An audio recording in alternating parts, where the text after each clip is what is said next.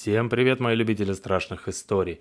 Сегодняшняя наша история особенно прочувствуется теми, кто жил в деревне, ну или хотя бы имеет какое-то отношение к ней. А перед началом истории я хочу напомнить, что в описании подкаста есть ссылочка на мою страницу на Литресе. Проходите, скачивайте книги, читайте, ставьте оценки. А сегодняшняя наша история называется «Глаша». Мы начинаем. Глаша была блаженной. У таких людей возраст трудно определить – Нельзя сказать наверняка, сколько им лет. 30, 40, а может уже и все 60. Время почти не отражается на их лицах, протекая сквозь них. Но мне в мои 8 лет она казалась глубокой старухой. Закутанная в тряпье, Глаша постучалась к нам в дом в том далеком уже январе 73 -го года. Я был дома один и не слишком понял, о чем она невнятно бормотала, разобрал лишь то, что пришла к моей бабушке.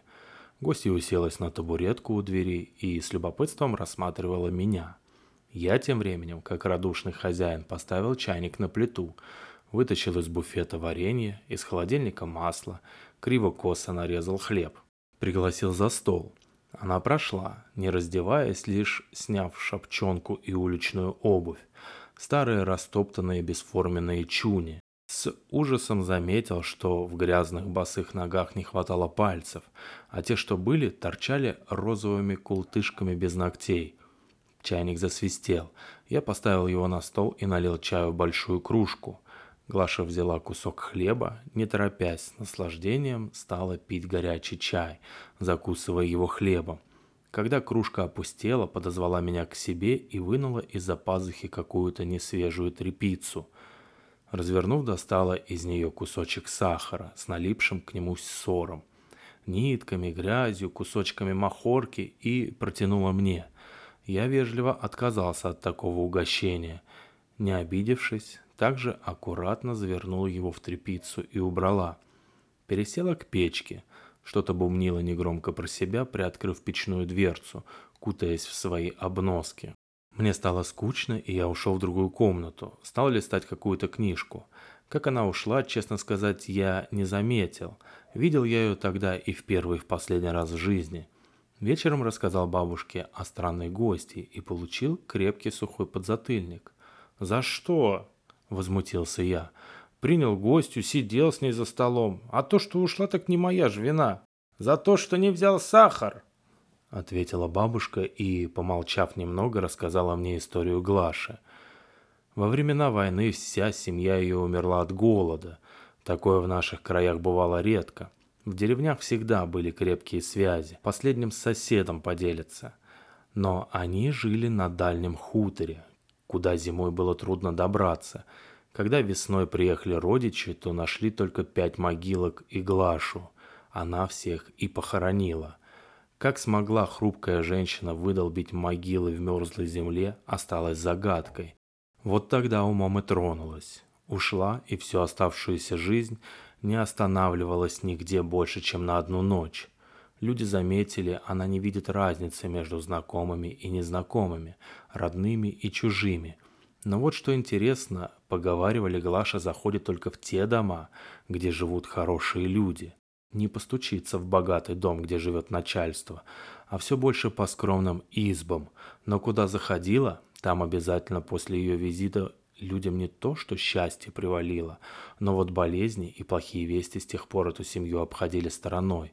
Уж как зазывали в разные места, однако куда пойти и к кому зайти, решала сама. Ходила в жутких обносках, Пытались люди ее одеть, но она всегда отказывалась, и если брала, то самые негодящиеся вещи. Однажды встретил ее зимой на дороге начальник Роспотребсоюза. Вспомнив наставления жены и тещи, привез к себе, несмотря на протесты. Глаша ни есть, ни пить в этом доме не стала. Чуть ли не силой отобрали у нее хозяева старые вещи, надели приличное пальто, шапку и валенки. Она ушла тут же, не задерживаясь. Выйдя со двора, все сняла и как была босой пошла по снегу. Тогда и поморозила ноги. Кусочки сахара, завернутые в платочек, носила с собой всегда. Вот только угощала ими крайне редко. Брали сахар у нее всегда с благодарностью, вроде как благословение было. Делиться тем кусочком было нельзя. Кому дали, тот и должен съесть. Через два года бабушка со мной отправилась в дальнее село к родственникам. Сначала долго ехали на автобусе, а потом шли по дороге, пока нас не подхватила попутка. Приехали уже затемно. Попив чаю, стали укладываться спать. Бабушку устроили на кровати, а меня с каким-то мальчишкой уложили прямо на столе. Столы в деревнях были большие, на полу никто не спал, да и холодно было внизу. Засыпая, слушая разговор бабушки со старушкой, двоюродной сестрой моего деда, разговор зашел о Глаше. Умерла она год назад. Замерзла прямо на обочине у дороги, по которой шла. Присела отдохнуть, да так и не встала. Нашли на следующее утро. Лицо было спокойное, даже словно улыбалось. Родственница сокрушилась, что юродивых больше нет и не будет. До Глаши был старик, Проня. Все его боялись, ругался страшно, проклясть мог. Еще раньше Лизавета убогая, добрая душа. До нее одноглазая Акулина. Сколько помнят, всегда были юродивые, а вот сейчас перевелись. Не к добру это. Так и заснул под старушачье причитание. Когда много лет спустя, летом 97 -го года, я приехал домой, бабушка уже умирала. Последние дни мы постоянно дежурили в больнице. Рак легких. Как все женщины у нас, пережившие войну, она много курила. Все больше беломор. Сигареты с фильтром воспринимала как баловство. Бабушка похудела страшно, хотя и раньше была сухощавой. Но во что превратилась? Пугало. Кожа до кости. По-прежнему не могла без курева зажигала папироску, делала затяжку и начинала задыхаться. Несмотря на протесты врачей, я курил у нее в палате папиросы, чтобы она могла вдохнуть хотя бы немного табачного дыма. Сознание у бабушки туманилось, силы уходили. Постепенно восприятие мира сужалось. Она перестала узнавать знакомых, потом родственников. Остались только ее дети, моя мама и дядя.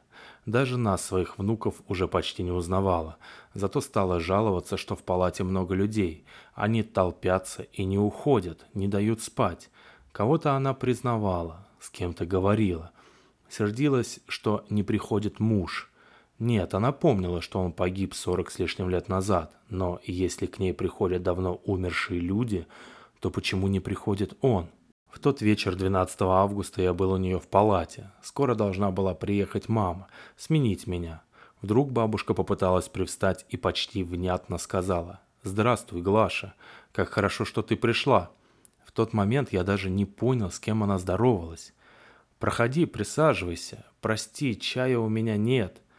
Потек разговор. Бабушка вслушивалась в тишину, что-то отвечала еле слышно. Потом заснула впервые за несколько дней не задремала беспокойно, а именно заснула. Дыхание было тяжелым, но спокойным. Ночью позвонила мама. Бабушка ушла, так и не проснувшись. Тут же помчался в больницу. Там была обычная суета, как бывает в таких случаях.